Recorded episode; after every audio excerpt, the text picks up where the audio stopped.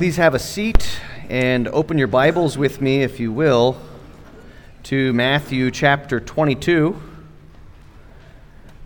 Just in time for tax season, uh, we'll be looking at Matthew 22, verses 15 through 22.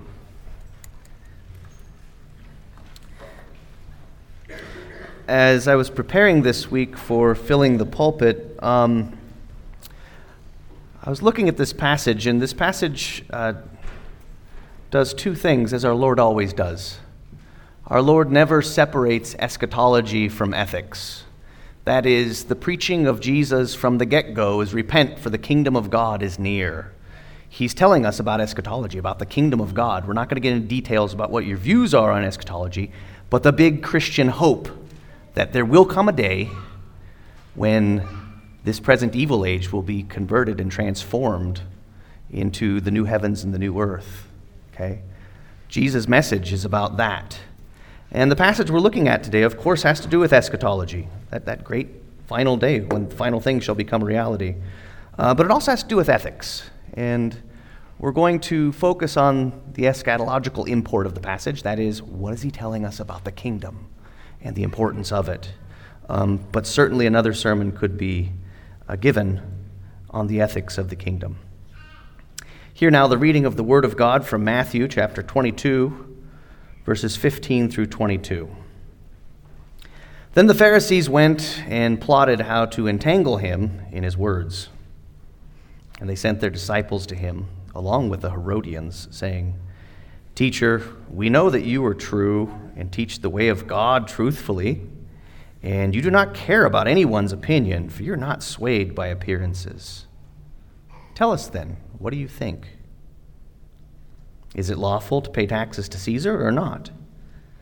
But Jesus, aware of their malice, said, Why put me to the test, you hypocrites? Show me the coin for the tax. And they brought him a denarius. And Jesus said to them, Whose likeness and inscription is this? And they said, Caesar's. Then he said to them, Therefore render unto Caesar the things that are Caesar's, and to God the things that are God's. When they heard it, they marveled, and they left him and went away. Let's pray. Father, this is your word. Uh, pray that this would be a time where we come under it, where our thoughts come more in conformity with your thoughts. Pray, Father, that you would transform us by your Spirit and by your word, that we might be fit for every good work, that we might love our neighbors, and that we might love you, our Lord and Savior. We love you, and we pray in Jesus' name. Amen. Our text today is the account of a Pharisaical counterattack on Jesus. Earlier in the Gospel of Matthew, we see that Jesus tells uh, the Pharisees that the kingdom of God would be taken from them and given to a people who will produce the fruit of it. And so the Herodians and the Pharisees jointly come together and they construct a wonderful catch 22 situation for Jesus. It's their desperate attempt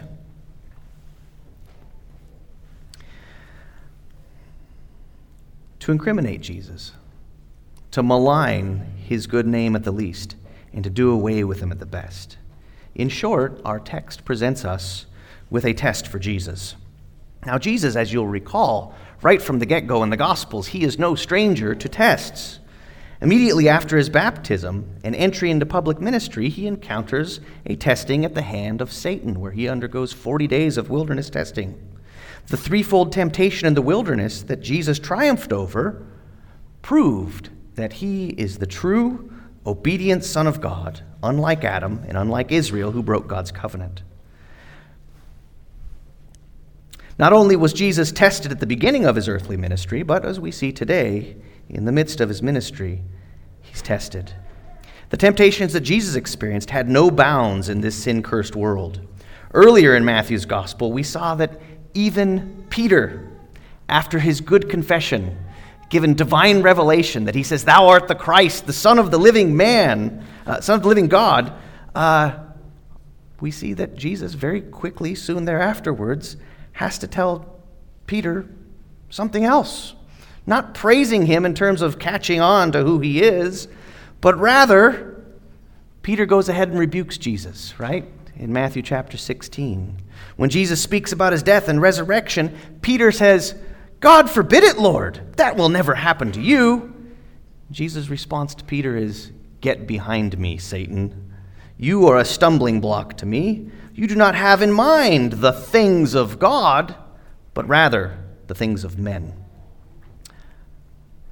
And that's just an interesting thought for us that Peter, uh, catching on to the ministry of Christ, to catching on to the fact that uh, the Lord of glory is in his midst, uh, catching on that Jesus is the Son of God, the Christ, he's immediately able to be tainted. Now, certainly, Satan is active, and Jesus points that out.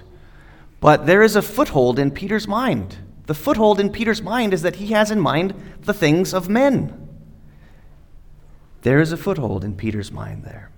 So if Satan gets to Peter in trying to dissuade Jesus from his single focus for the cross, it's no surprise, therefore, to see that Satan's malevolent will is exercised through the religious and political leaders of Israel. Notice the guise under which this test comes in our passage. Satan, having exhausted all his resources after the testing in the wilderness, now tests Christ not face to face, but through human actors. The protagonists in this test are the Pharisees' disciples and the Herodians, a motley crew of co belligerents, united in their hate for Jesus. Now, you might say that they came to him with flowery language, but really it's eloquent hate that they have for Jesus. With evil intent, they come to Jesus with accolades concerning his character. Teacher, we know that you are truthful and teach the way of God in truth and defer to no one. What teacher doesn't want to hear that? That's great. Boost my ego, right? For you're not partial to any. Then tell us, what do you think? Is it lawful to give a poll tax to Caesar or no? So they come in appearance as humble truth seekers those who've come to a wise teacher for a Torah or a ruling on the law, and they frame their catch 22 situation question in such a way that Jesus is to give a yes or a no answer. If Jesus applies in the affirmative, he would be alter, uh, alienating many Jews for many reasons, as we'll see. For example, for some Jews, the Zealots in particular, they believed that it was against the law of God to pay taxes to a foreign ruler, and they would likely point to the Bible for their justification. They'd probably cite uh, Deuteronomy 17:15, which says, "Be sure to appoint over you the king the Lord your God chooses. He must be from among your own brothers. Do not place a foreigner over you, one who is not a brother Israelite." Right? It's verifiably true that uh, Caesar is not a brother Israelite. Why should we give him taxes? The reasoning might go. The Jews also had a knee jerk reaction against paying taxes due to the image imprinted on the coin and the inscription on it. So there's a, an image and there's some writing on the coin. The image of Caesar on the coin was interpreted as a violation of the second commandment, because the second commandment does forbid graven images. In addition, the inscription on the coin was outright blasphemous because the coin says right on there that Caesar is Son of God and High Priest. And that, of course, is something no Jew could agree with. If Jesus says yes to their question, the Pharisees would have proved in their eyes that Jesus was a lawbreaker. If they could prove him to be a lawbreaker, then Jesus would lose favor amongst the people. On the other hand, if Jesus answers no, he's going to be alienating the Herodians. The Herodians were a group that supported Herod's dynasty, people who ruled over Palestine at the time. Okay? Herod had been installed by Rome's favor and consequently did Rome's bidding and tax collecting. So the Herodians continued this tradition and they supported the poll tax. So whether Jesus says yes or no, he's in trouble with someone. If he says yes, the religious authorities will scorn him with all the influence they can muster. If he says no, then the government will have grounds to convict him as a revolutionary and kill him, because governments, quite frankly, don't like it when you get in the way of revenue. So the Herodians and the, and the Pharisees figure that they have Jesus on the horns of an insurmountable dilemma. Yet our Lord, as always, sees through their facade. Jesus says, aware of their malice, he says, Why put me to the test, you hypocrites? Show me the coin for the tax. And they brought him a denarius. And Jesus said to them, Whose likeness and inscription is this? And they said, Caesar's. He said to them, Therefore render unto Caesar the things that are Caesar's, and the things that are and to God the things that are God's. As Jesus so often does, he does not answer the question with the options that are given. Jesus is a fan of the tertium quid, right? There's another way, right? Um, Jesus does not conform to his questioner's methods. Now, fact of the matter is, as sinful humankind, we are so frail at our core that we often see options that are all wrong. Okay? And such is the case here. Now, mind you, the Lord Jesus is not skillfully dodging their question here. The Lord who told us to let our yes be yes and our no be no, otherwise anything else comes from the devil, uh, is not saying that his yes is yes and his no is no. That is not what he's doing. He's not seeking to prolong his life a few more days. He is, in fact, true in teaching the word of God in truth, as these hypocrites had said. But he's getting to the heart of the matter, and he's exposing their ignorance to the things of the Spirit of God. So the likeness and the inscription that are upon the currency do mark it off as Caesar's property and work. This is why Jesus tells his interrogators to render to Caesar that which is Caesar's. He doesn't tell them to give anything to Caesar, which is what they had asked, but he tells them to render unto Caesar, to pay what they owed, to legitimately transfer whatever uh, is his to claim. So Jesus, of course, here, undoubtedly, is affirming the equity of paying taxes to magistrates that demand, that demand it. Let me say that again. Jesus demands that we pay our taxes. Listen to what Jesus' apostles said in regards to the Christian's relationship to the government. The apostle Paul in Romans 13:1 says, "Every person is to be in subjection to the governing authorities, for there's no authority except from God, and those which exist are established by God." Therefore, whoever resists authority has opposed the ordinance of God, and they have opposed, and they who have opposed will receive condemnation upon themselves. In 13:6, Paul says, "For because of this, you also pay taxes, for rulers are servants of God, devoting themselves to this very thing. Render to all what is due them: tax to whom tax is due, custom to whom custom is due, fear to whom fear is due, and honor to whom honor." The apostle Peter in 1 Peter 2:13 says, "Submit yourselves for the Lord's sake to every human institution, whether to the king as the one in authority, or to governors as sent by him for the punishment of evildoers and the praise of those who do right. For such is the will of God, that by doing right you may silence the ignorance of foolish men."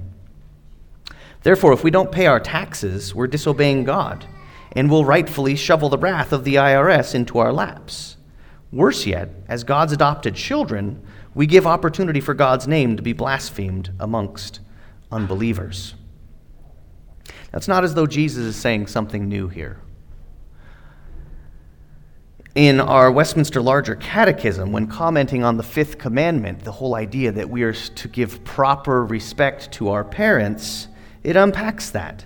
It says, and this is uh, in answer to the question who are meant by father and mother in the fifth commandment. The larger catechism rightly states by father and mother in the fifth commandment are meant not only natural parents, but all superiors in age and gifts, and especially such as, by God's ordinance, are over us in place of authority, whether in family, church, or commonwealth. Jesus, as the sinless Son of God, born under the law, keeps the law, and specifically teaches us here that we are to honor the civil government by paying what we owe. Now, of course, the apostles are quick to disobey the law when they tell them to quit preaching the gospel. Whether we should obey you or man, you be the judge of that. But we're not going to take the import of these passages and let them die the death of a thousand qualifications. Absent the government forcing you to sin, you obey. Now we've seen that the things of Caesar include taxes, include rendering unto him his coins, to be sure. Yet in the New Testament, when we find this phrase, the things of, it doesn't really mean the things of in the sense of stuff, right? In terms of property, in terms of belongings. It's not talking about things necessarily like coins. Earlier, we reviewed Jesus' rebuke of Peter, where Jesus tells Peter, Get thee behind me, Peter. Once, while witnessing with a friend, somebody came up and started speaking in tongues at us, and my friend's response was, Get thee behind me, Satan. I wouldn't recommend taking the Lord's words in, in that way, but um, the issue with Peter is he has in mind not the things of God. Jesus has in mind the death and the burial and the resurrection of the Son of Man for the redemption of sinners. Peter is concerned about saving his skin. Peter certainly loves the Savior, but he wants him to preserve his life. Jesus isn't referring to the items of God and the items of men when we look at these passages. He's looking at the concerns of God and the concerns of men. We see the same thing in 1 Corinthians 7:32 and 33 when a similar phrase is used. And of course that's the passage talking about marriage, right? Paul says, "One who is unmarried is concerned about the things of the Lord, how he may please the Lord. But one who's married is concerned about the things of the world, how he may please his wife." Thus, the things of Caesar, the things that are Caesar's, and the things that are God's, refer to the concerns associated with the person you're subservient to and the obligations they place upon you. By implication, then, we must render unto Caesar more than our wallets if he requires it of us and if it's a reasonable demand. Whatever our concerns and obligations are to this nation in which we live, we must fulfill them. We must render unto Caesar that which is Caesar's. Yet Jesus doesn't stop there. The Herodians could not walk off and imagine that the great teacher was on their side. Truth is that Jesus is not concerned about a pre-packaged present evil age set of politics or economics. Jesus has not come with a big rubber stamp to rubber stamp your Marxism or your capitalism or whatever it is. He has not come to do that. Politics and economics in this present evil age are not what Jesus came to enforce. Rather, Jesus stands, much like in the day of Joshua, stands as the commander of the army of the Lord of hosts and declares that he's on nobody's side but God's. Not the Pharisees, not the Zealots, not the Herodians. He has come to do the Father's will. John 6:39 says, "This is the will of him who sent me, that I shall lose none of them that he's given me, but raise them up at the last day. Resurrection life is the economy that Jesus is concerned about. Doing the Father's will is what Jesus is concerned about. Bringing a people into his Father's kingdom is what Jesus is about. So not only does Jesus say, then render unto Caesar the things that are Caesar's, but he says, render unto God the things that are God's. Jesus, having recognized the God given authority of Caesar, states and sets forth his greater point. And that shouldn't fall on deaf ears. His greater point is giving unto God the things that are God's. The Jews who held the tax question as a serious ethical debate quickly showed how compromised they were. Within moments of being asked for this coin, this hideous thing that says that Caesar is the Son of God, right? He's the Pontifex Maximus. He's, he's a. Takes no time, and they can produce this blasphemous, hideous thing because it's in their pockets. They show how compromised they were. With relative ease, they find a coin, and it shows that already they're all too adept at doing business with Caesar's money. The big ethical dilemma here is not whether we should give some money to Caesar or no. The big ethical dilemma, the big moral dilemma, is whether we will render the homage, love, and obedience to God that is due him. Just as Caesar had made his likeness upon his property and imprinted his name on it, so too God has done the same with you, with all of humanity. God claims ownership over humanity due to his creation. But for you, we will see there's another claim God has on you.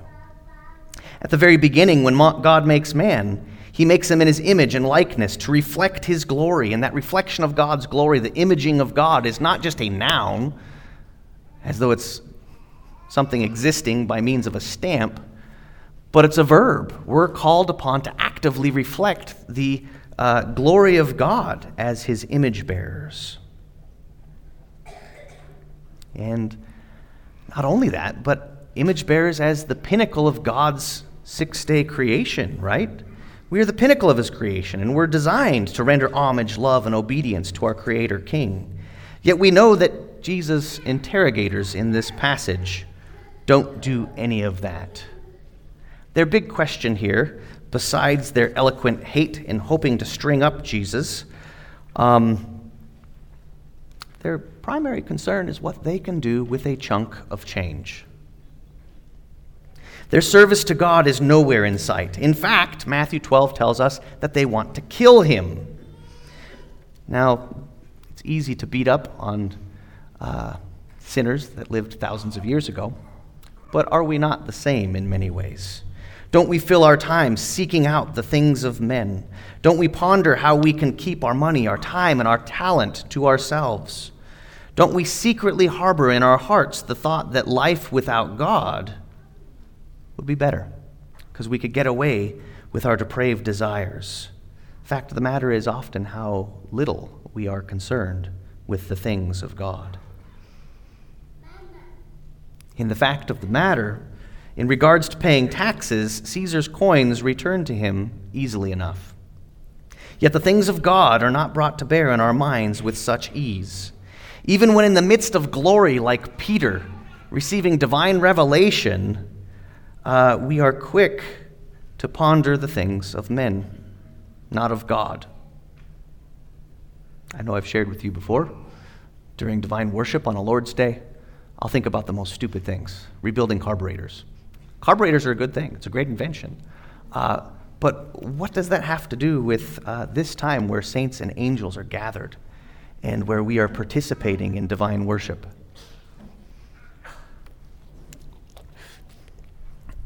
I don't know, maybe there'll be Holley 4130s in heaven. Um, that makes sense to about two of you. Uh, yeah, it, it's not worthy of what we're doing. I'm not saying carburetors are sinful by any means.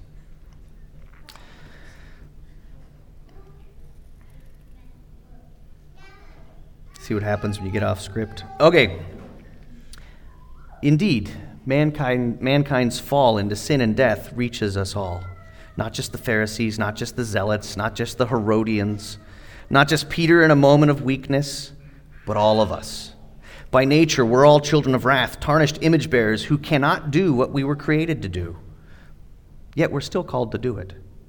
God's law still stands. We're still called to glorify God and enjoy Him forever, but in our natural state, we can't. And so this brings Paul to ask Who? Who shall save us from this body of sin and death? And that's as true of the unbeliever as it is of the believer. It's only through the resurrected Christ that we begin to render unto God the things of God. Our natural minds will never truly submit to Caesar or to God. Sure, we'll speak of Caesar or God in flattering terms, like the Pharisees and the Herodians did to Jesus, yet just like them, our hearts are far from God and Caesar. We need a new heart. We need resurrection life.